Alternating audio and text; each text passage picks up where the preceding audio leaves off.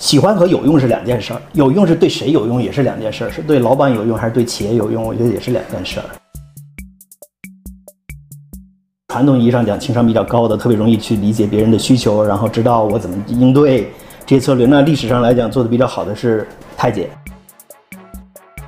一个组织到后面来讲，如果大家都是顺着老板来讲，那老板这个决策，他逐渐会越来越偏离现实，因为他不知道在发生什么，别人给他反馈回来的，其实不是真实的反馈，都是被计算过的反馈。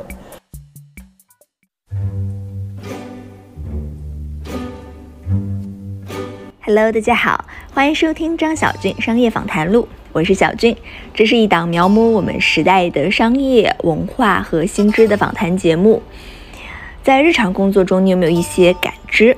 随着组织扩大，从创业公司、中型公司到大公司，人的画像不仅变了，而且公司越大，对于人的情商和在组织里的生存能力要求越高。那么，情商是组织里晋升的通行证吗？职业经理人真的是情商越高越好吗？本集我邀请了龙湖前首席战略官王亚军先生来跟我们聊聊情商这个矛盾又有意思的话题。他分享了非常多精彩的观点。很有意思的一点是，他尤其讨厌“职场”这个词，特别他认为当高管也开始谈职场，这可是一个危险信号。Hello，亚军总，欢迎来商业访谈录做客。小军你好，你好，谢谢。今天我们聊的话题非常的有意思，我也很期待，就是关于情商。因为情商这个事情，其实从小到大，我们可能成长一路上都会听到，但是到工作中，它是一个好事儿、坏事儿，是情商越高越好嘛？我觉得这是一个很有趣的探讨。首先，先请您能不能跟我们聊聊您的整个的职业经历？我是多年前在清华上大学环境工程，现在还是慢慢的越来越热的一个。专业，那毕业之后呢，做了一段时间的环境咨询，呃，用现在的话说就是 ESG，只不过我们是三十年，大约三十年前做的，这个很暴露年龄的。呃，后来去美国读书，然后在美国工作，在一开始在一家化工企业工作，然后来去麦肯锡纽约，又回到麦肯锡的中国，前前后后五年吧。二零一二年开始到地产行业，最早是在龙湖六年，那后来也在。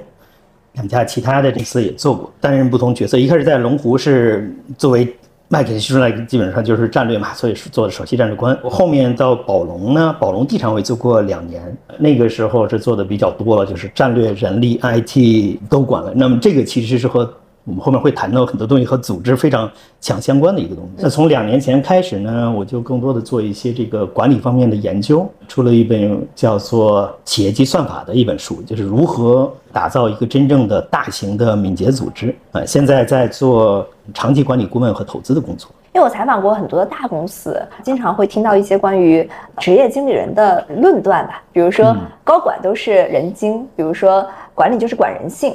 这些其实观点背后潜台词就是说，高管其实都是情商比较高的，而且而且，比如说有的公司他们可能经常评价一个高管，首先第一个标签就是他情商很高，是，就是这个是一种事实还是偏见呢？以及这背后反映出了什么？呃，这个我觉得所有用“都”的这个字的可能都是属于偏见。那我自己的经经经历是说，你什么样的人都有啊，有的人情商高，有的人情商低，在高管这个层面。但是我会观察到的，如果我们就是在高管层面啊，所谓情商低的。往往业务会做得更好。呃，情商高的扮演的角色，情商低的扮演的角色，在一个团队里面，其实扮演的角色是不一样的。这就是其实涉及到另外一个问题，就是我们说情商的时候到底是啥意思啊？我觉得我们一般在这个平常大家讨论时候，情商的时候，都是说，哎，他这个人际关系搞得不错，他比较会知道其他人在想什么，所以更容易能够去处理好彼此之间的关系，尤其是向上管理的时候，对吧？那这个这个事情你做得好的时候，在一个企业里面，尤其越大的企业，这可能是是一件好事儿。但实际上，如果我们真去看情商到底什么意思，我还真看过。因为我写这个《企业级算法》这本书的时候，呃，有一部分是讲情商和我认为叫理商的关系，实际上就是说理性思维之间的关系。那情商实际是说我把情绪当成一个比较专业的角度来去看的时候，那我在识别、理解、利用我个人的情绪或者别人的情绪的时候。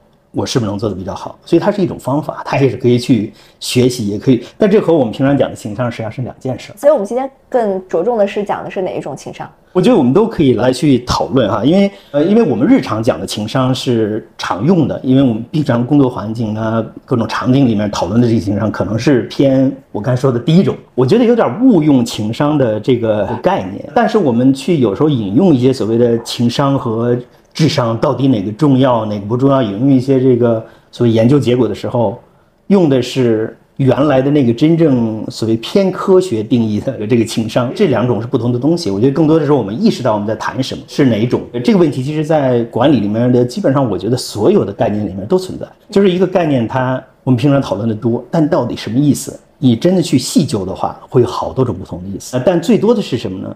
最多是社会主流，大家原来的一些想法，套上了一个新的壳子。因为这样好像我们学习新的东西了，但实际上不是，我们只是用这个新的概念来去描述我们其实一直在做的事情，包括刚才讲向上管理啦这些事情，其实和情商没有有一点关系，但不是我们平常说的这种情商智商之间的差异的这种这关系。所以它是事实还是偏见，就是都有。都有，我觉得都有。呃，就是你肯定不可能是说你整个的高管团队全是一帮情商高的人。相对来说，情商高的人更容易成为职业经理人和高管嘛？我我觉得要回到就是说，我们在一个角色里面，不管是高管也好，还是中层还是基层，我们每一个人在这个角色里面，我们要做什么？那我自己的背景其实不是做人力的，我我有段两年时间我管过人力，呃，我更多从组织的角度来去看这些问题。那为什么从组织角度看这个问题呢？因为我虽然以前是做战略的，但是因为你战略要落地，一定是和组织相联系的。慢慢的发现，这其实是你必须紧密联系，而不是分成两块的。所以回到这个刚才这个点呢，就是说我们每一个角色，我们到底要去解决什么问题？我们解决这个问题的时候，到底是用智商，还是用所谓的情商，还是这个东西两个要加起来？那会根据你的角色。会根据你的层级，你的策略可能不一样。对我来说，这就是一个解决问题策略的问题。刚才说到是情商高的人和情商低的人，一般一个高管团队里面可能都有。他们大概扮演的角色有什么不同呢？相对来说，老板会更喜欢谁呢？CEO 会更喜欢谁？喜欢和有用是两件事儿，有用是对谁有用也是两件事儿，是对老板有用还是对企业有用，我觉得也是两件事儿。比如说，我们讲这个情商，所谓的传统意义上讲情商比较高的，特别容易去理解别人的需求，然后知道我怎么应对。这些策略，那历史上来讲做的比较好的是太监，他的情绪价值非常高。大家如果去看历史上太监的后果的话，下场的话，其实最终都不是特别的好。那一个国家最终是怎么建立起来的，或者一个组织最终怎么建立起来的，它其实更多的需要偏在这个所谓的结构层面，你要去想很多的事情。其实理性的东西会需要更强。比如说我们讲这个企业，我们讲组织，在这个大的层面你去构建一个东西的时候，可能要想的维度会。就就就就就会多很多，而不是说，哎，我和这个人怎么相处，和那个人怎么相处。所以在这种时候，你更加理性的思考，更偏底层的思考，这样其实更可以建立起大的系统来。尤其我们现在以现代科学的方法去思考很多问题的时候，其实现在。科学的很多的这种，我们平常看的可能不同学科的不同的方法，但底层其实很多东西是相连的。最底层当然就是哲学。但情商这个事情，不管是哪种概念啊，就是我们刚才讲的是正规的概念，是偏专业的概念，还是说大家平常这个随口一说的这种概念，其实都不是一个扩展性特别强的一个概念，所以它只能是解决小问题。所以这就是为什么我之前这有一个观点，就是我们在做敏捷组织的时候，我们要对组织里面人的情商的要求不要太高。不要太高是多高？不要太高，就是 还是高，但是不要太高。可以说不需要高。再我再把它意思再压一点，是对低情商也可以使用。其实我们平常做的所有的是在管理里面都是说我们怎么做一个决策，这个决策完了之后，我们怎么去把它最后产生价值？价值就是说给客户解决了这个问题。那一个问题解决了之后，我们这个企业就会越做越好嘛。大家需要一起协作，否则你一个人的公司就可以了。那在协作过程之中，你需要解决一个问题，就是说大家怎么一起共同协作。呃，有两种思路，一种思路是说，我们互相之间可以更好的去理解对方他是从哪里来，他怎么想的。那在对话的时候，可能有些情绪，那我怎么敏锐的察觉到这个情绪？就说原来我刚才说的话对他来讲，他可能是这样的反应。那么我怎么调整我自己下一下一次再说？这样的话，我们更好的形成某种共识来解决问题，这是一种。另外一种是说，好，那我们作为一个企业有一种共同的方法，这个共同的方法是说。大家就简单的说出来，但是呢，要相信我们说这些东西都是第一为了组织好，第二我不害别人，是不作恶，就是为了组织好，但是同时不作恶，这就是我们平常说的组织的信任。如果你有了这个之后呢，其实你可以更简单的来表达你的观点，那大家都表达，其实就不需要中间的这种各种各样的揣摩了，因为所有的这种对于情绪的识别，它也是需要你的资源的，所以你不需要这个，你就可以把它更多的转移到说，那我们从智商的角度，或者说从理性角度来讲，怎么去解决这个问题？所以我觉得这是两种不同的策略。那用偏向情商的这种、这种或者这类的去解决问题的话，我觉得其实更多的会把大家的这种交易成本提高，协作成本提高。那另外一种看起来好像有一点冷，但是呢，大家在一起合作的时候，它会更有效。那你去看，比如说这个球队啊，真的在这个比赛的时候都不会。那样说长句子，后来去看对方的情绪，都可能是特别真实的一些表达。那么这些真实的表达，那在现场，对方也许会有感觉到受到威胁，有这种反馈。那如果你们相处的时间足够长，大家就会知道，哦，这是他的风格。那这个风格呢，不是说他针对我，那他急了的时候他就这样说话，但是其实他想着的，我们怎么样一起把这事做好。这个其实是一个我认为更加系统性的解决方案，而不是在点状给大家培训。说我们怎么样去提高我们的情商？呃，因为你培训的时候都是我刚才讲科学的这种情商，但是你这个词用的多了之后，在组织里非常容易就变成我们开始说的另外一种情商，就是我如何揣摩别人的呃这种想法。不止识别情绪，或者怎么传播别人想法，他的利益，所以这个里面实际上涉及到一个情商，还加上一定程度的智商。你最后以这种方式去解决问题。这两种有案例吗？这两种类型的团队太多了。我就说，基本上你如果是以现在我们讲的这种角度去看，看你周围的，如果你是在一家大公司，你去看周围的这些不同的人，或者一家小公司或任何公司，你去看周围的不同的人，你看他们是什么样子的。那当然，大公司啊，尤其是协作不怎么样的大公司，那你一定得玩情商，因为不玩情商，你有可能干不了多长时间。但是在创业企业里面，你如果整天玩情商，这个就很危险，因为你解决问题的方式不是一种能够可扩展的方式，因为它没有办法变成一个大组织也能够去用的方式。当然，你可以说我来培训大家的情商，但我刚才讲的就是它的效率是低的，因为你需要从我的观点，然后转换，再转换，中间的一个成本是非常高的。所以大了之后，即使你能做，但你的管理成本会提高。所以到了大公司的时候，如果你没有以理性的方式搭起来一套系统解决问题的方法，而更多的依赖说，哎，我怎么让情商扮演一种角色，你会越做越累。这也是一个现象，为什么公司越大，对情商的需求更多？就是有情商的人似乎变多了。这个其实是因为，就是我刚才说的这个观点，如果我们没有一套大家共同去解决问题的共同的方法，我把这个叫做企业级的方法论。如果没有这个，你去解决问题的时候，我们不同的人都有不同的背景、不同的观点，那我们怎么一块儿去协作？那我们方法上没有一个共同的方法，那我们只能去通过磨合，才能把这种解决问题的这种我们之间的这个方法练习出来。那在这个里面，有的擅长的，比如说他的情商，或者是感知情绪能力比较高，或者揣摩能力比较高的，他这用的这个就会用的多。那他用用这个解决问题之后，他就不大会去想，那是不是还有另外一种方法我来解决问题？因为我们刚才说，另外一种方法往往是只有在设计组织、设计企业的时候，最高层才会去这么思考这个问题。所以在高层嗯，比如说直接汇报给 CEO 的人。直接汇报董事长和在中层或者基层来去思考这个问题的时候，往往的出发点是不一样，而且是应该不一样的。高层不应该拿情商这个角度去思考组织问题，但基层我们也没有办法，整个的结构我们改不了这个结构。我们在这个结构里面，我们能做的只是说提高自己的情商。听下来，情商是最低成本解决问题的一个方法。从组织整体层面来讲，它不是低成本的，它是高成本的。对个人来讲，相对来讲是低成本。这就引发一个更有意思的事情：我们在管理里面，很多时候在一个不同的层级时候的解决方案，在一个层级的解决方案放到另外一个层级就是不好的。所以情商是这么一个例子。情商对于基层人来说是好的还是不好的？我觉得是生存之道，你必须要有的。如果你改不了环境，你只能这样。所以它是好的，但是。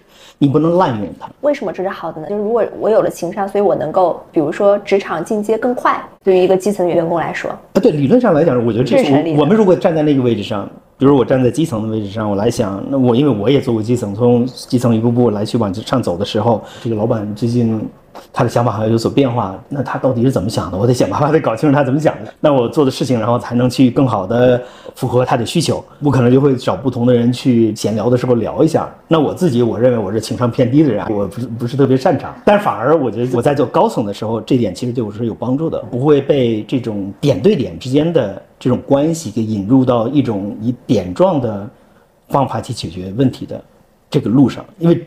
这恰好不是我擅长的，但是我恰好擅长了，我可能就会往那个方面去走了。在基层的时候，其实很多大的框架你是没法去改的。比如说，我说一个组织，我在高层的时候，我可以说我们要把组织变成可以容忍或者甚至鼓励相对低情商的。我不是说你要根本不管别人，你是我们可以说我们不需要去花那么多的精力去想这些问题，我们也可以把企业做好啊，因为我们心存善意，我们不去害人，而是更多的要去成就他人。当我们真相信这一点的时候，即使你用词，或者是有的时候你把情绪表露的太太激烈，但是只要有两三次之后，大家就会学习，和你一起工作人他会学习到，就是你这个人这样来表达，不是说你对我有意见，这个可能是你的风格，但是我能不能接受你的风格？如果不能接受，我要告诉你，这是我们说的团队之间的反馈要去解决的问题，而不是。我们不谈这些问题，让我们来去感知，来去揣摩。因为感知慢慢慢慢，它就可能就变成揣摩了。所以你在不同角色，其实因为你可以改变的东西不一样，呃，所以边界条件不一样的时候，你能采取的策略也不一样。我们刚刚说的是情商至于基层，那情商至于中层，我觉得中层基层在这面上，我感觉并不太大。按这样的说，情商高的人更适合爬职场，他才能够变成从基层到中层到高层，那就意味着高层就只有情商高的人了。你觉得我们不能拿一个普遍的一个大致这样子去看具体的公司，因为具体的公司每家公司都会不一样啊。这就为什么我们去看这个世界里面真正优秀的公司是不多的，大部分公司都是陪其他公司玩的。在每个行业里面你去看。这个行业里面所谓利润池，就是这个行业一共多少利润，哪家公司占的大？你会发现只有少数的公司占据大部分的份额，比如说百分之十的公司占据百分之九十的利润池的份额，或者是百分之二十的公司占百分之八十的利润池的份额，有时候比这还更极端。所以回到我们刚才讨论这个观点里面，是说很多大家会平常去做的这种场景，在大部分公司它也只能这样来做。所以，如果一个公司里面特别就是在公司只能玩情商，这公司其实长久不了的，因为到后面高层最后也大家都玩情商。但你会发现，一个组织到后面来讲，如果大家都是顺着老板来讲，那老板这个决策他逐渐会越来越偏离现实，因为他不知道在发生什么，因为他说的话别人给他反馈回来的其实不是真实的反馈，都是被计算过的反馈，所以这个时候你的决策实质量会越来越低的。我们想象一个决策质量越来低低的这个公司，怎么可能最后好嘛？它肯定是不会好的。但是另外一类非常优秀的企业，那它是可以作为一个组织也好，作为最高层也好，是可以面对真实的世界的。所以它的这种现实感一直会很强。如果你觉得自己现实感不强了，作为一个老板，你一定得去想方设法去找到这种现实感。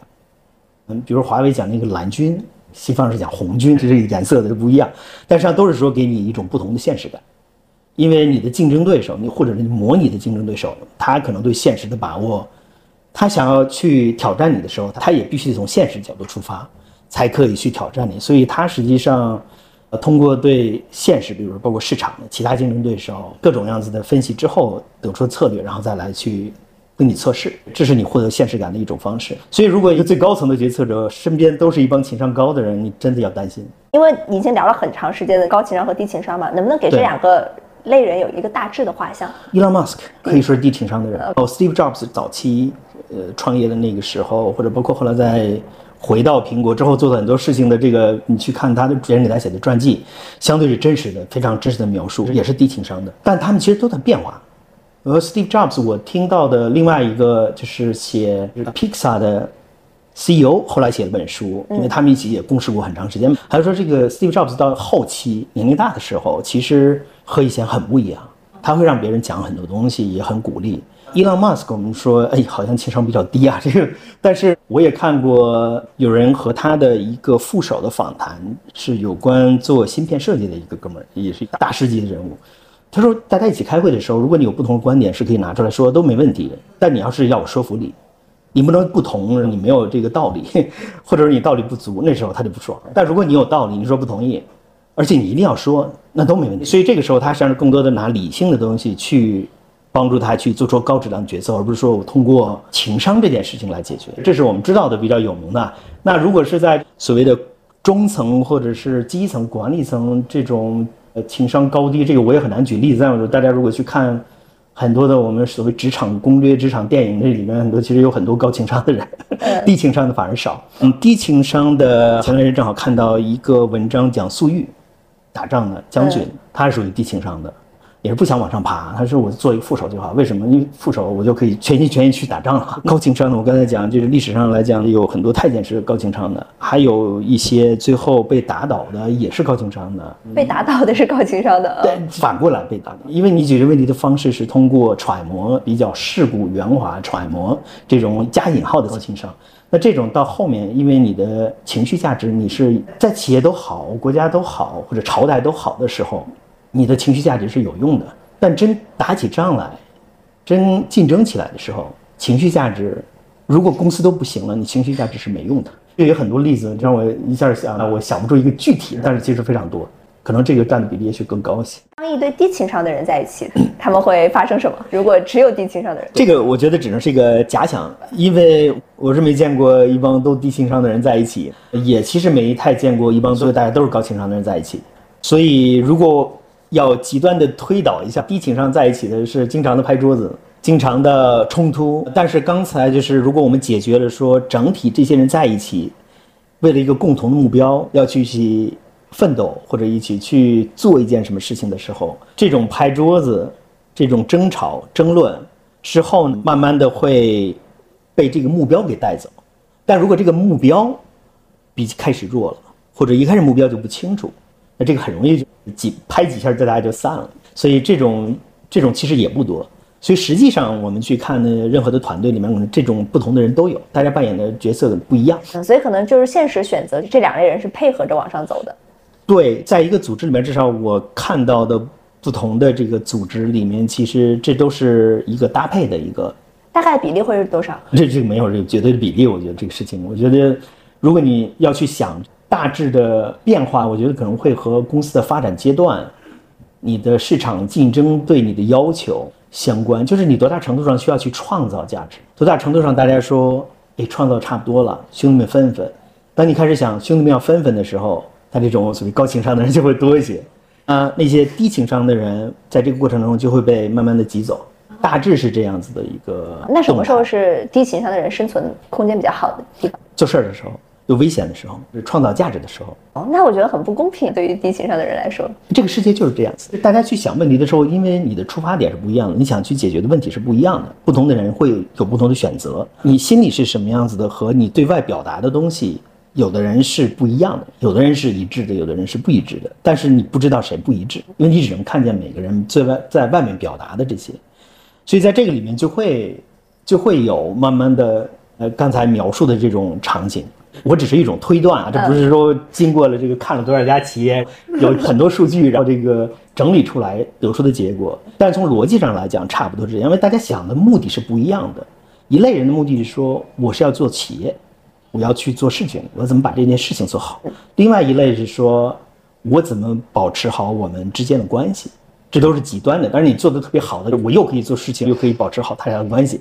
我们说这个世界上有各种各样的天才，这种天才也有两边都可以做得好的。所以因为你的目的不一样，你自然你用的工具也不一样，你的后面的很多东西都会不一样。那我还很好奇，你说你自己不是一个高情商的人，这是成立的吗？我觉得是。那为什么你做到高层了？这个和我当时从麦肯锡到企业里面这一步。也是有关系的。战略跳到企业里面容易到高层，这是第一个。第二个呢，当时恰好龙湖应该是行业里面第一家从外面咨询公司去找一个直接进来就到高层的这么一个人。呃，以前也有从咨询公司找过的，但是企业规模也没那么大，所以我也不知道，有可能有哈。但是在那个规模的企业，这是应该是第一家，这也算是一种机缘巧合，恰好还比较适合我。那这个就能够理解了，确实战略视角也更高层一些。呃，因为我们说战略思维的，实际上是需要你从所谓的时间长，你要看得更远一些，看得更广一些，看得更深一些，所以你必须得逼着自己，所谓的理性思维能力一定要强的。那理性思维强了之后，是不是一定是说情商会低下来，或者对情绪的识别会低下来？这不一定。呃，但是我恰好恰好就是我的重点是在这个偏理性方面的东西，对情绪的识别不是我擅长的东西。我也知道这一点，所以我更愿意把时间精力能够做出的事情花在另一边。回到我们刚才说战略也好，组织也好，实际上都是做企业嘛。公司大了之后，其实你是需要有很多的系统性的解决方案，而不是点状的解决方案。那恰好和这个系统性解决方案正好匹配起来，这个是我觉得也是比较有意思的，或者是有运气的一点。在那个环境里面探索了，说怎么能够我们在整个的企业这层面能够做很多不一样的事情，相当于你要重新定义这个场。我们在谈职场这个问题，其实我我之前也跟你讲，为什么我不喜欢讲职场？因为职场意味着说被定义好的一个场，你在里面你做的只是一个有边界的游戏。但如果你在最高层的时候，你能做的实际上是定义这个场，你的边界是没有边界的。所以它不是场，但是不是生活在场中的那个人。对，你是要跳出来，然后去讲，那我怎么样设计一种不同的场，让这个场里面的能量是一种不同的方式。这个里面当然你可以说很多时候所谓的组织的维度要去解决的，但是组织刚才讲这个决策、战略这些东西全部是联系起来的。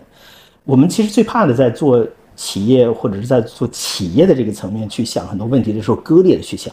你割裂去想，最后就连不起来，之后就会发生冲突。比如说战略和执行，那这之间大家会也知道，经常会发生冲突。那就怎么解决这个冲突？回到我刚才这个观点，有两种方法，一种方法是我靠情商，另外一种方法是说战略和执行就是应该连在一起的。如果你做出一个战略，但执行不出来，那就是战略不行，同时也是执行不行。这个时候你不能说只是一个的问题，因为这样。非常就会变成一种，有的时候就推脱自己的责任了。尤其是我，尤其做战略的人更容易去推脱责任。大家执行力不行，你看老板也说执行力不行，但其实不是这样的。你要负责整个的结果的时候，这两个你必须要同时来看。你刚才也跟我讲了一个点，就让我觉得很有意思，语言非常重要。对，比如说当一个高管说职场的时候，就有一些不好的信号了。这是我自己的感受，当然并不是每一个人都这么认为。那我还回到我刚才的观点，我是觉得我们在平常的语言里面用职场，是给他有一个是说，这是给定我的一个环境，我无法改变这个环境，所以我只能在这个环境里面去寻找怎么样的一条路。这条路呢，首先说我的目的是什么？有的人的目的说，那我也要在为自己好的同时，也要为企业好。那有的人的目的是说，只要为我自己好就行。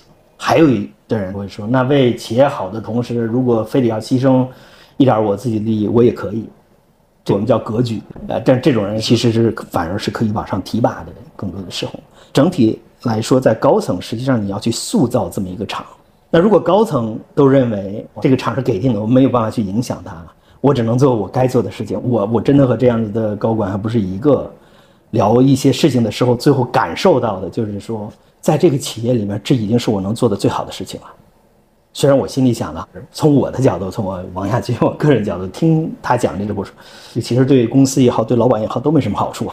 但对方的说法，这他也很真挚，说我已经只能做这么多了。那这个时候我的一个观点是说，如果真是这样，在高管的位置上，还是要给自己留一条后路。所谓的后路是说，以后别人怎么会说你？如果你在这个角色里待的时间很长，但一直是认为你没有办法改变这个场。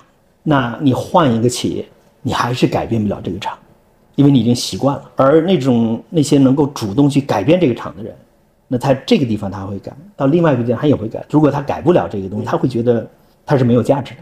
他没有价值的时候，他如果想的时间长一点，那种换一个地方，他有可能他的名声就没有影响。我觉得高管其实很重要的，你的名声是你还要这个给自己名声留留一点儿。怎么样能够营造一个更好的场？对于职业经理人作为高管来说，其实最简单的一个逻辑就是说，我们怎么样在让企业成长的时候，同时也让个人成长。如果让我选一条，怎么做把这个营造好，共同成长？你如果选择这条路，其实技术层面有很多事情可以做。我们今天就不用讨论那些技术的问题，但是这个选择是特别重要。员工个人的成长和企业的成长。互相之间是要一种，我的成长是建立在你不成长的基础之上。那如果是企业的成长建立在员工不成长的基础，或者是这个员工当成一个可被 这个克螺丝钉的时候，那你会发现这个公司到后面来，它的动力会越来越小。因为只要有几轮，大家都会知道你是什么样的一个公司。那来的人会是什么样的人？来的人是那些我知道你会过一段时间把我干掉，你会把我扔掉的。那所以这段时间我怎么尽可能的多赚点钱？那我根本不需要去替你去想，替老板去想，替公司去想，怎么把这公司做好。公司做好是你的事儿，但这个东西呢，是在西方的管理体系里面，很多时候是这样的思考。当你把战略和执行分开的时候，实际上是说，那我想做决策的人是一类人，执行决策的是另外一类人。他们执行者，那他们是可以随便换的。市场不好的时候，干掉一批。我们现在还能保持我们的净利润率，资本市场表现还不错。但是市场转好的时候，这时候赶快再去招。当然，这时候如果竞争比较小的话，你还是能招到人；竞争比较大的时候，这时候你招到人就会可能比上一轮就会弱。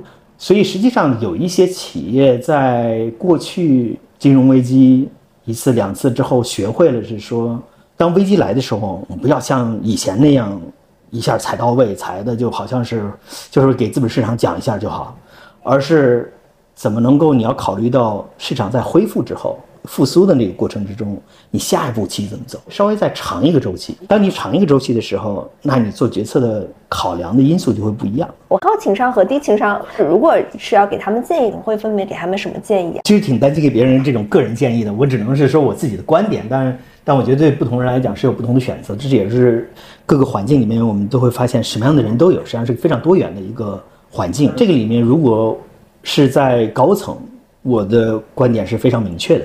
所以说，一定不能把情商当成解决问题的主要工具。情商它是有价值的，尤其我们是说用它本来的意义，怎么更好的识别自己和他人的情绪，采取措施，能够利用情绪，因为情绪本身是有价值的，情绪传达的它是有信息的。如果我们把这个全抹掉之后，你会发现我们的信息量都少。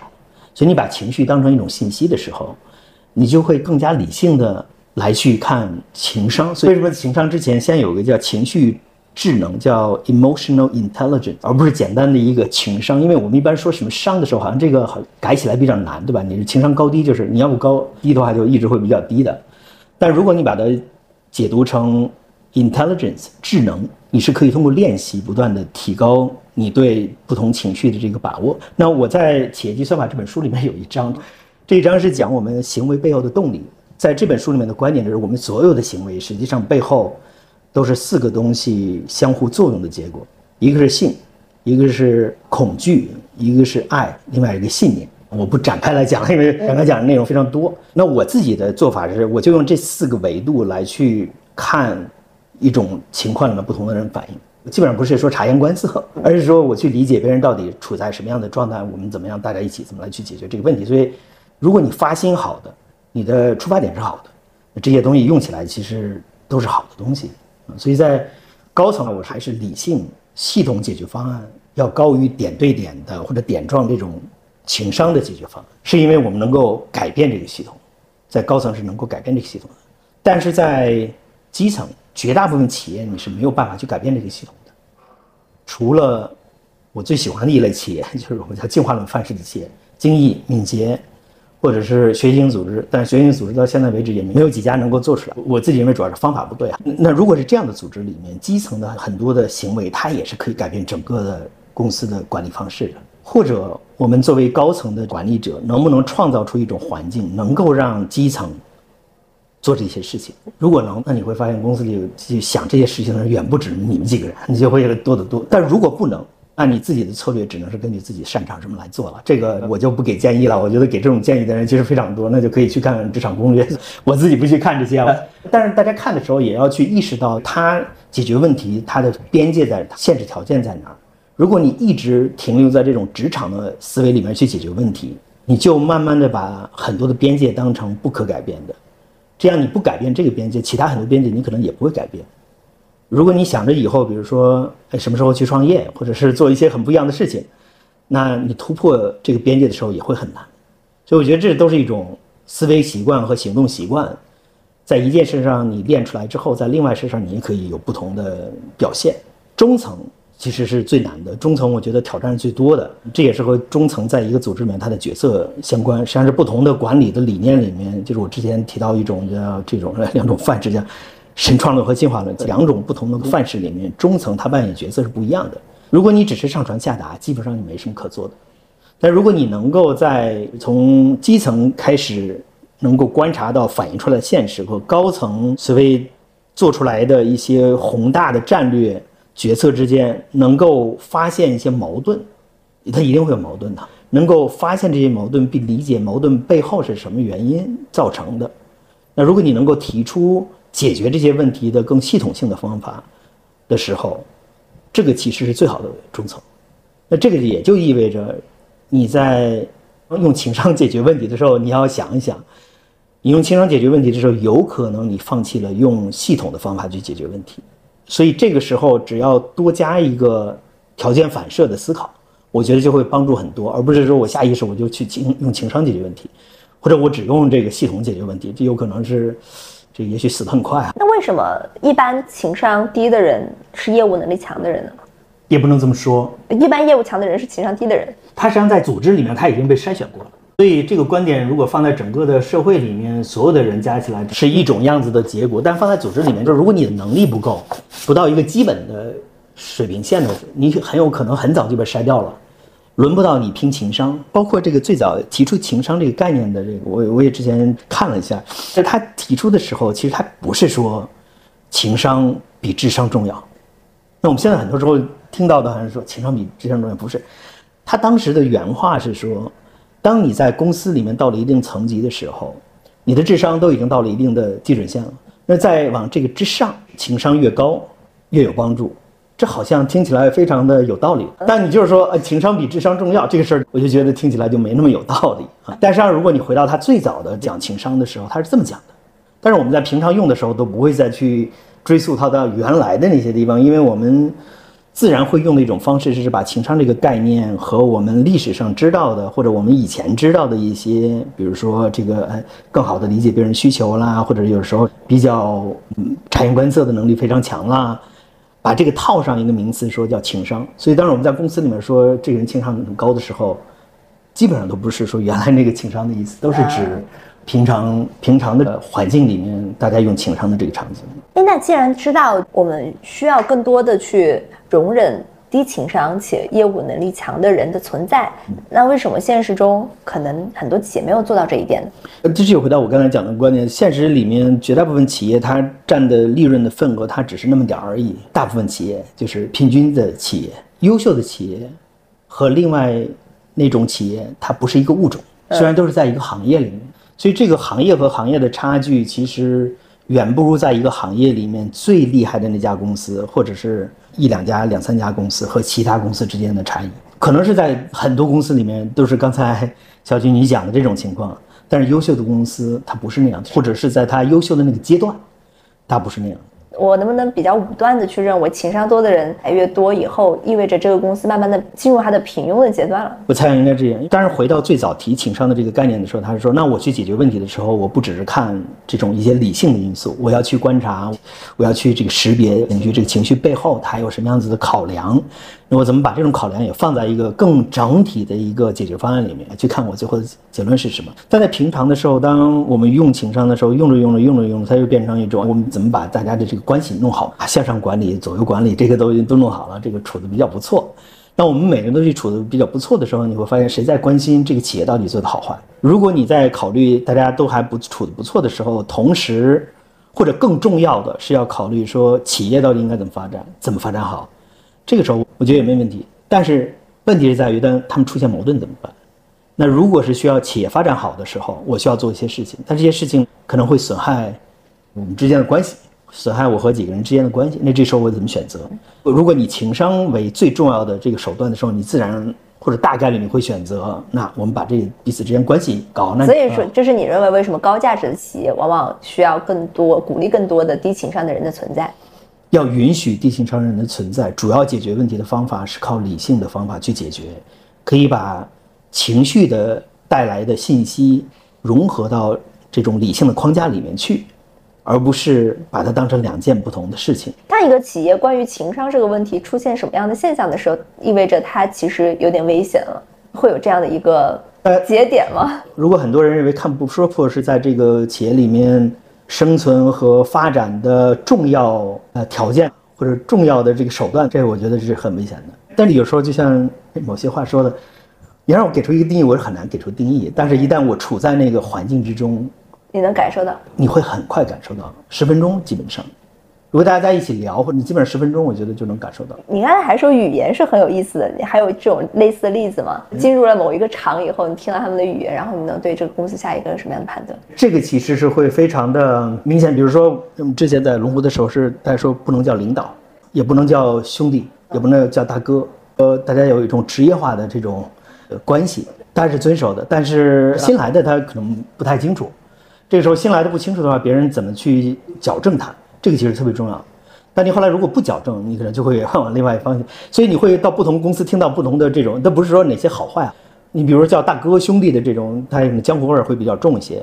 哦，我没有想到，龙湖是房地产企业。再回到我刚才那个观点，你不要呃，我们我们不能拿行业来去看。所以在我们刻板印象里，我觉得他叫哥、叫姐、叫老板、叫领导都是很正常的。营销的时候叫哥姐都没问题，就营销的时候，你比如跟客户你去叫哥姐，但是在公司内部不这么叫的，因为他会把大家的关系弄得不一样。那有的公司是这么叫，好像。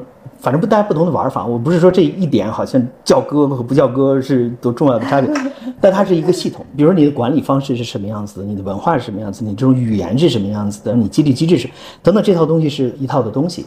比如叫领导，这个是非常明确的说不能叫领导。所以我是有一段时间对大家叫领导是非常的比较敏感。就有人一叫啊，就比如其他公司刚来的时候可能不太熟啊。那这个背后是什么？这个背后其实这不是我去之后发生，去我去之前都是这样，所以龙湖这一点是做的比较不错的。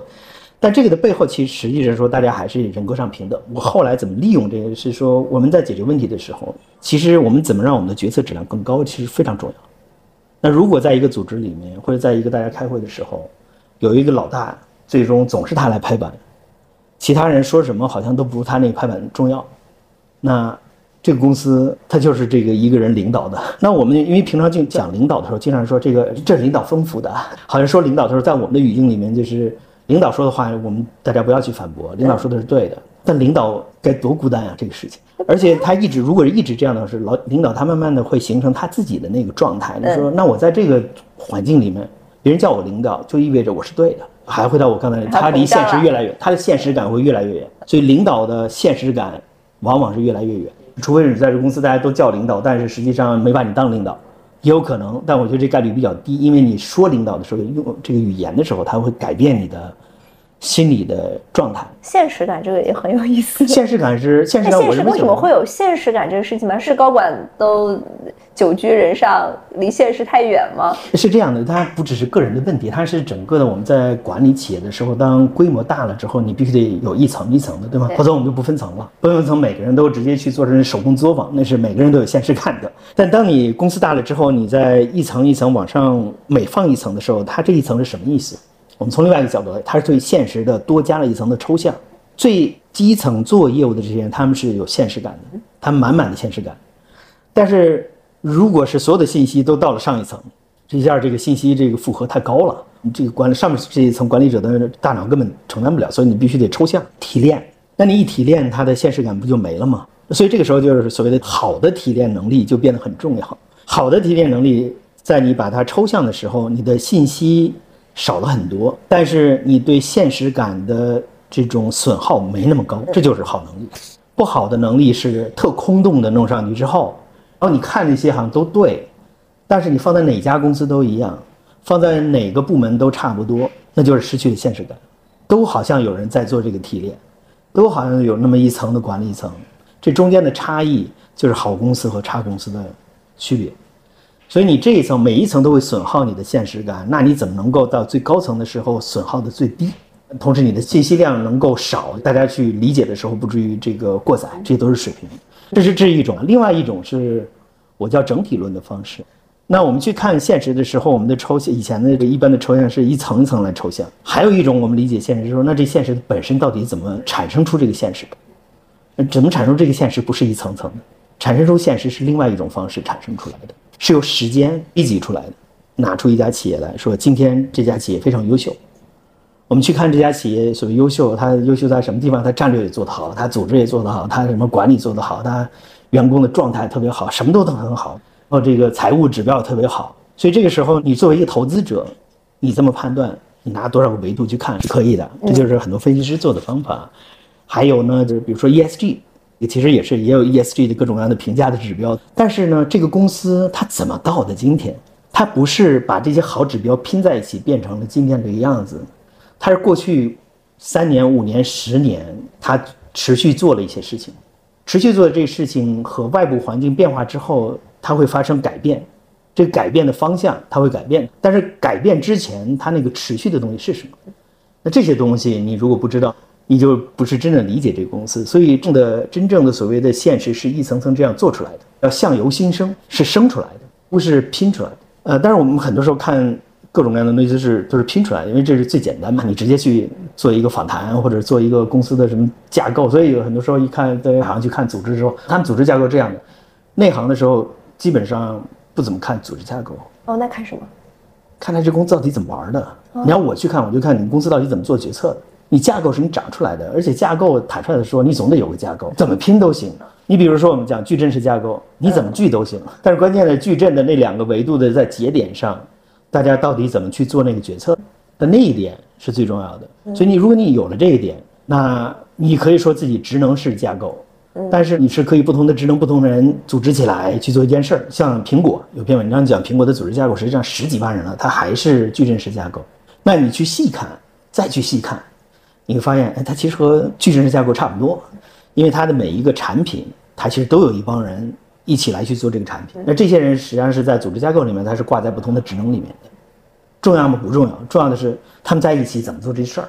那怎么叫做这个事儿？所有的做这个事儿都是一个一个的决策及之后的行动，随着时间的推移逐步产生的。拉到我们刚才说的高情商低情商这个话题，CEO 应该怎么去调和他们呢？这是一个 CEO 需要思考的问题吗？我觉得 CEO 不必要这么来思考问题。我觉得 CEO 需要思考的问题是怎么做企业。当你想怎么做企业的时候，你会去看，那我如果要做刚才讲的不同的这些东西的时候，我的团队到底怎么来做这个事儿？那有的人他擅长拿，比如说情商解决问题，那也 OK。什么时候需要这样的人？我很难讲是什么时候。我的意思说，其实你的这个团队的构建，你其实不是说有一个理想的时候，我要找一个高情商的人放在这个地方，包括人力这样的角色，是不是人力一定是需要高情商的？可能不是吧，他对吧？开人呢？开人的时候，你其实也是可以的，对但是你在最高层这个人力，当你做组织的时候，其实是人力或战略或者运营或者 CEO 本身其实都不重要，重要的是那个人。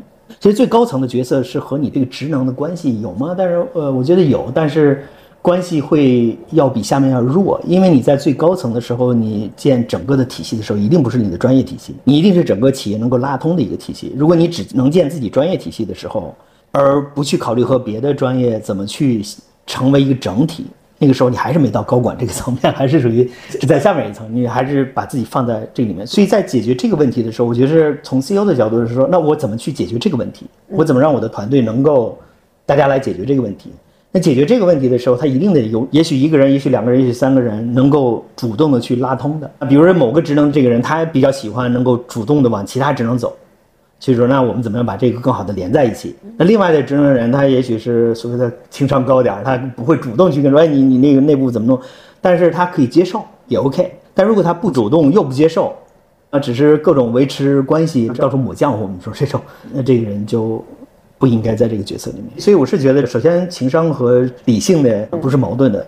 但是呢，在我们做越往高层做，越需要建体系的时候，更需要以理性的方式来去牵头，这样才能真正的系统性的解决问题。这是 CEO 要做的事情。当然，有人事方面一些具体的安排，那其实比如说人力这个系统里面，可能有那么几个情商高的人，那有些事情是他们来做，那么他们来做这些事情就可以了。然后再比如说营销，那你也得有一些。那工程相对来讲对这个也有要求，但是要求又比那个又要低一点。嗯，跟跟岗位有关系，对对，我觉得更多是和岗位有关系。你要解你的这个团队构成，但最终的时候，我怎么去把这个整个的，尤其到特别高层的时候，这个其实也很少见说只有智商、只有理性，没有情商，你你基本上也不大会有。因为这个过程，我说如果他是理性能力特别强，比如说我刚才素玉，还有一些其他，如果他理性能力足够强，他会把情绪这个东西当成一种。输入，你就跟他讲，你就跟他教，他会知道这个东西能怎么放在他里面。也许他捕捉能力不那么强，那这个时候大家可以给他团队里面搭个手，有另外人，也许这个方面比较高的，啊，他的观察能力比较强，他可以和这种人他可以搭伴儿，那这样也可以解决这个问题。这种思路的最终是说，说我们其实看企业最核心的东西，说我们怎么样把每一个决策的质量都做高了。高质量也意味着我执行起来的这个结果要好，否则也不是什么高质量的决策。因为这里面涉及到这个我怎么做，以及用什么人来做等等这套东西，所以你一步步来这么想，自然有些事情他会跟着走。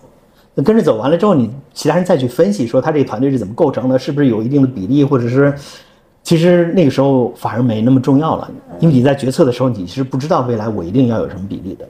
其实也很难把他一个人分成高情商还是低情商，对对对对，本身也对不是那么的好。有些人他会怎么去做去，所以就会造成一种看着一个结果好像这样的去寻找一种完美的结果，但实际上是真正重要的是这个过程，你怎么去思考这个问题。一个高情商的人，一个和一个低情商的人在 PK 一个岗位，可能这个高情商人业务能力差一点，低情商人业务能力强一点。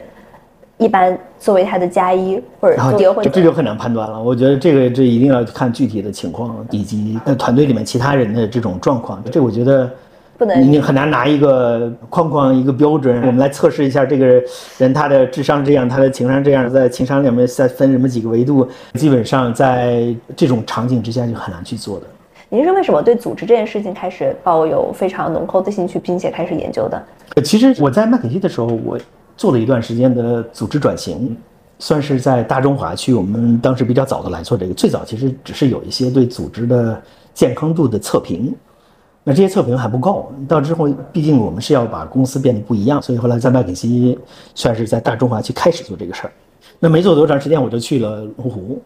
到企业里面，就会发现这个战略这事情，呃，一定是不能说很好的预测未来，然后来去这个定义我们这个战略是什么，再给交给其他人执行，中间再去呃解码，再去每半年回顾。这个其实现在很多公司还是这么做的，标准的所谓的战略执行的这个逻辑也基本上这样子。但是在企业里面最大的问题说你你怎么预测未来？地产行业恰好是一个非常难以预测未来的这么一个行业。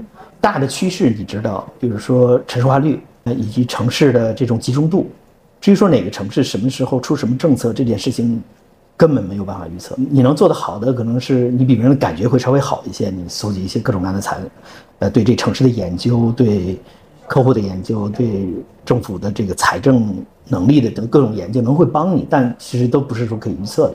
那这个时候呢，还有整个的大周期，你怎么预测？其实从经济学上来讲的，或者金融领域的研究是说，泡沫是无法被预测的，你只能是事后总结才知道你套了泡沫。如果真的可以准确预测的话，这个世界上没有因为到了金融危机然后就死的公司了。我如果卖给你一个预测，你花多少钱都会买吗？那不存在的。那如果这样的话，那我们怎么办？最后得出的结论是说，我们无法预测，必须得接受这一点。无法预测情况之下，我们的战略和执行之间的关系。就不能像我刚才说的那种关系，因为那是建立在可以预测的基础之上，就必须通过知行合一的这个思路去解决。这个时候，你做战略，你必须要考虑组织，所以实际上是战略和组织是在一体的。那我当时是还是分开去考虑的，但只是觉得这很多时候我们要去做这个事情，必须要去做，但是。怎么做这个事情，你就会发现真正有价值的事情是说，那我们看到这个公司里面有这样的问题，这类问题我们一直以前解决不太好，新的呃环境变化，新的问题出现了，我们怎么去解决这个问题？那你就在解决这种问题的时候，你你的方案里面一定包含着战略的调整和组织的调整，都是同时的。而且这个组织调整不是我刚才说组织架构调整，而是在这工作方式的调整，共同的思维的调整，这些东西才叫真正意义上的组织能力建设。而不是做一些培训叫组织能力建设，也不存在说你这个公司的组织能力非常强，那战略我给你指个不同的方向，只要我推你一下，你就往那方面走了，这叫组织能力强。那是以前的所谓老板们的思维，就是说战略是我定的，大家执行力要强，最后演变成了组织能力要强，其实是一个概念。这概念是说，老板定了方向，定了战略，其他就去执行，执行不出来是你们的问题，所以你们一定要灵活的跟着我的战略走。这个是完全错误的，我可以负责任说这是完全错误，这是一种想象出来的情况。实际上，我们做事情的时候，我们示范一个有现实感的人去做事情，都知道你做一件新的事情，你需要练习多少次，你才能把这事儿做好。你作为一个组织，作为一个团队，你去大家一起练习多少次才能把这事儿做好？这不是说你想。今天往这儿推一下，明天往那儿推一下，它就所以组织能力不是一个独立的东西，它就是和业务在一起，它就是业务。所以这个世界上不应该存在单独的组织能力，就是企业能力，就是做企业。所以我们也不用去做战略，也不用去做组织，我们做的是企业。如果你只做战略，不管企业，对不起，你能把战略单独上市吗？你上不了，没人给你估值。好，你不做企业，你做组织，你能把组织单独上市吗？你也上不了，没人给你估值。所以这种单独的讲一些思考问题的时候，我们为了去思考它，我们是可以的。但你做的时候是更重要是把它怎么合起来。当你把它合起来之后，你会发现哦，原来很多管理的基础的理论、基础的管理的方法，实际上需要改变。为什么？因为我们平常听到的很多东西都是在。刚才讲战略的对组织的，然后各自去做的时候的那套方法，你大的目标清楚之后，你的整个的思路就是，你可以这么说，好的战略和好的组织都是被你这个企业的这帮人做出来的，而不只是老板一个人做出来。尤其公司大了之后，所以这个时候更重要的说，你这个企业里面这些人能不能一起做出好的决策？那如果你能够在一个方面做出好的决策，你知道怎么去学习，怎么去面对新的问题，你比如说组织问题。那你换到一个战略问题上，说我进入不进入的要一个市场，你这帮人的能力也不会太差。然后你会再去学，因为你知道这里面可能有些专业的东西需要再加进来。但它的基础那一层是说，我们怎么作为一个团队来讲，更好的去做决策。那这个和我们刚才讲和一个理商哈，我讲这个或者智商，它是应该不能是智商，应该就是理商，就是理性思维的这个能力。它结合的这个点也是在我们如何怎么做好决策和去产生行动。啊，而不是单独的去做战略，单独去去做组织，这都是很空的东西。你当时从麦肯锡到了企业，是不是感觉到了浓浓的现实感？是，经常是说我们没有酒文化，但是说也要喝一些。但是以前这个在麦肯锡做那么长时间，都都喝酒的。但这是一方面了，但是其实还有很多各种各样的，包括我刚才讲的，其实这些是最大的变化，因为你从一个实际上是从不同的业务模式。到另外一种业务模式，你从一个你的产品是报告的一个模式，转到了你的产品是业绩的模式，这就会不一样。所以你的业务模式和你的产品之间是有非常重要的联系。比如说，你如果是一个你的业务模式你是做培训服务，那你的产品怎么做出好产品，就是做出好的培训。那好的培训和这个企业的好的业务结果之间关系，它还怎么转换这事儿，你可能不是特别关注。你更多关注是说，哎，怎么让培训的这些人感受比较好，让他们这个打分时候打得高，哎，下一次还可以再去来找我们培训或者推荐其他培训。你的如果你的产品是培训，你的整个的这个优化的方案是不一样的。如果你是一个，比如说在网上来讲很多的管理方面的一个公众号，你的变现的方式流量变现。所以你讲啊，今天这个文章是讲管理的，但是下面有个连接是说，你来我这儿可以，我这个商城可以买各种各样的东西。你你争取要每天都有一个东西。但我们在企业里面做的，我们其实不喜欢东西太多，你就喜欢非常简洁明快，这最好一招能制敌的。不要跟我说著作等身，你著作越等身，我越觉得你这水平不高。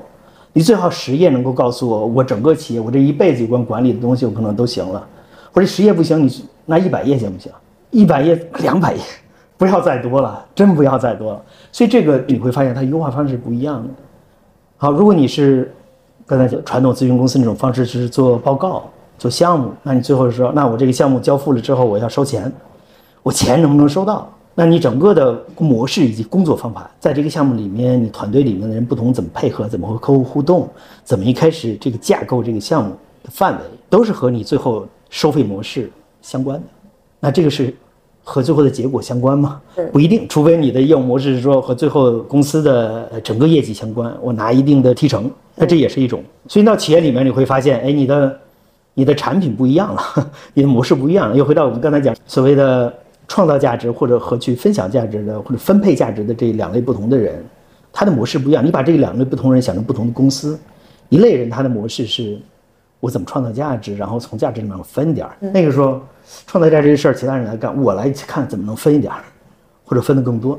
所以它的产品不一样，它业务模式不一样，它整个的策略都会不一样的。回到刚才你这个问题，我这有点长啊。回到但回到你这个问题，那从咨询公司到企业里面，你会看到很多不一样的东西。但实际上这个我们再抽象一下，实际上就是说，由于我们的业务模式不一样，我们的产品也会不一样，我们的收费模式不一样，我们整个工作方法也会不一样。再倒推。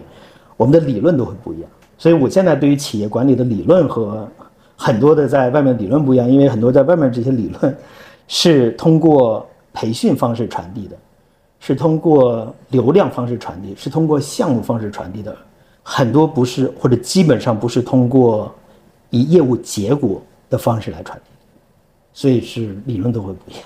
呃，我又想到你刚才说的那两类人，一类是但是创造价值，另另外一个是高情商，但是能分配到利益。那创造价值人创造完价值以后，他们去干嘛了？他创造价值也许被高情商那一波人 去分配了。首先，我们讨论不是说情商高的一定是这样的人，因为情商高的还有一些是他是也要去创造价值的。这个不是说情商高的他一定只是想着分配价值，那这个概率可能会高一些。这些创造价值的人，他之后的干嘛？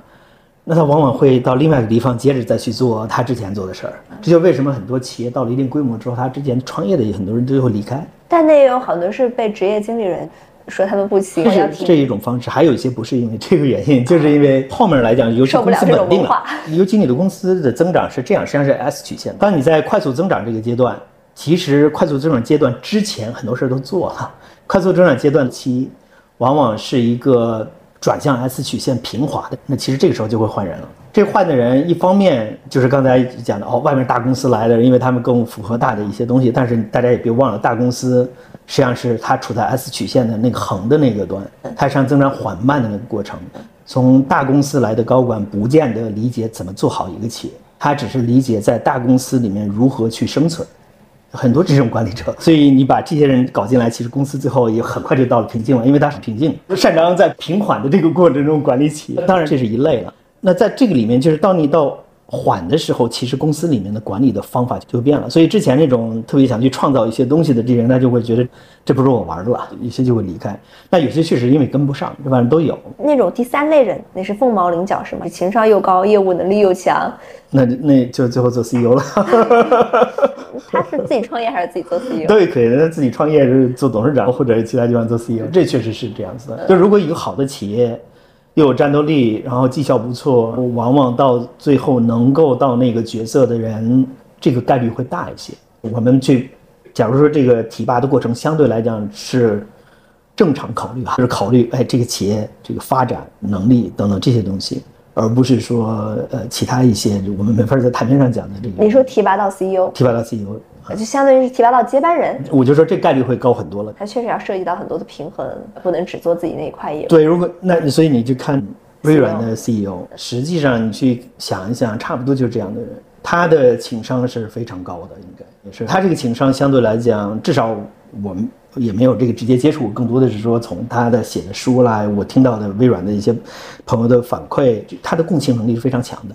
因为他自己家庭的原因，他因为小孩一些生病，所以对于这个很多的不同的人的这个状况，他更能容易去感同身受。所以这个其实才是情商真正的含义，或者情商真正含义的一部分，就是感同身受本身。因为他还要说，我怎么利用这种情绪，我怎么去知道这些东西，怎么把它做得更好。这个涉及到一些策略性的东西，所以只是感同身受还不够，你还是要能去改变很多事情。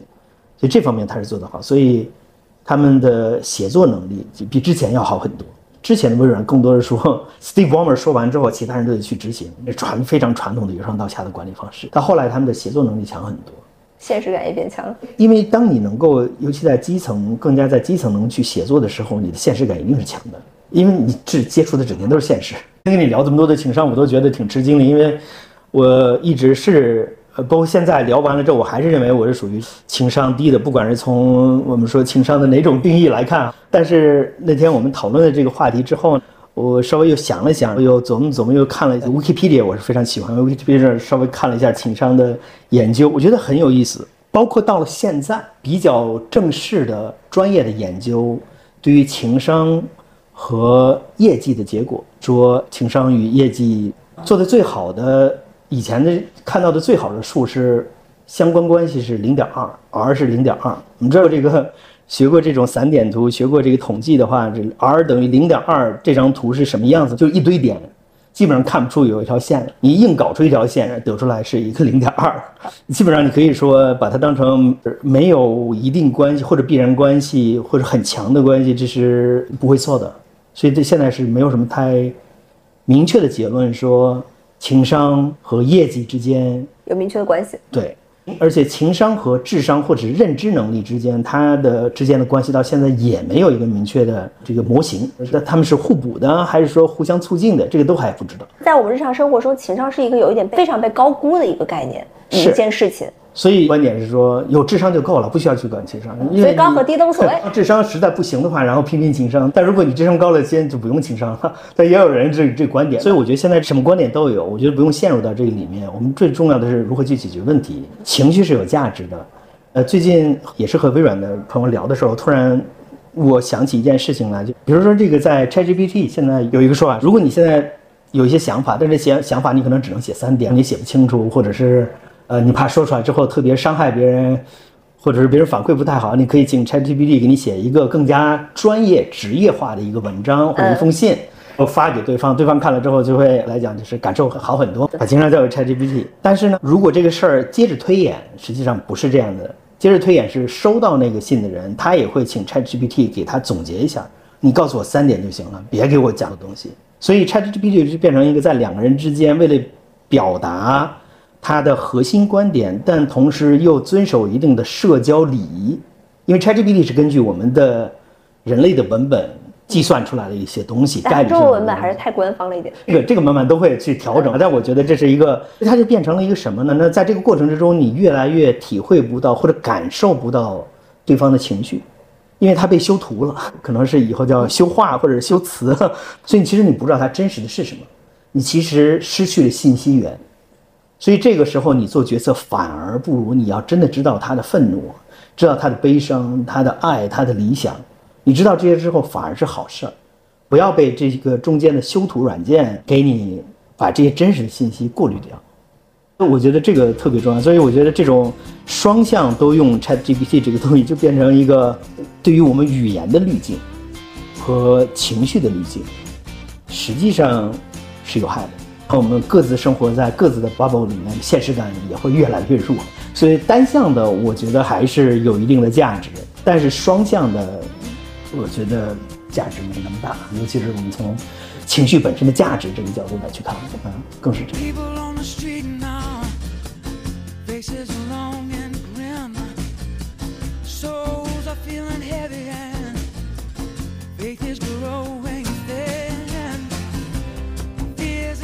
好啦，这期节目就是这样。如果你喜欢我的节目，欢迎前往苹果 Podcast、腾讯新闻、小宇宙、喜马拉雅、QQ 音乐订阅张小俊商业访谈录。如果你有其他想邀请的嘉宾、想听的内容，或者你有任何想探讨的话题，都欢迎各位听众朋友们在评论区里留言。那我们下集再见，拜拜。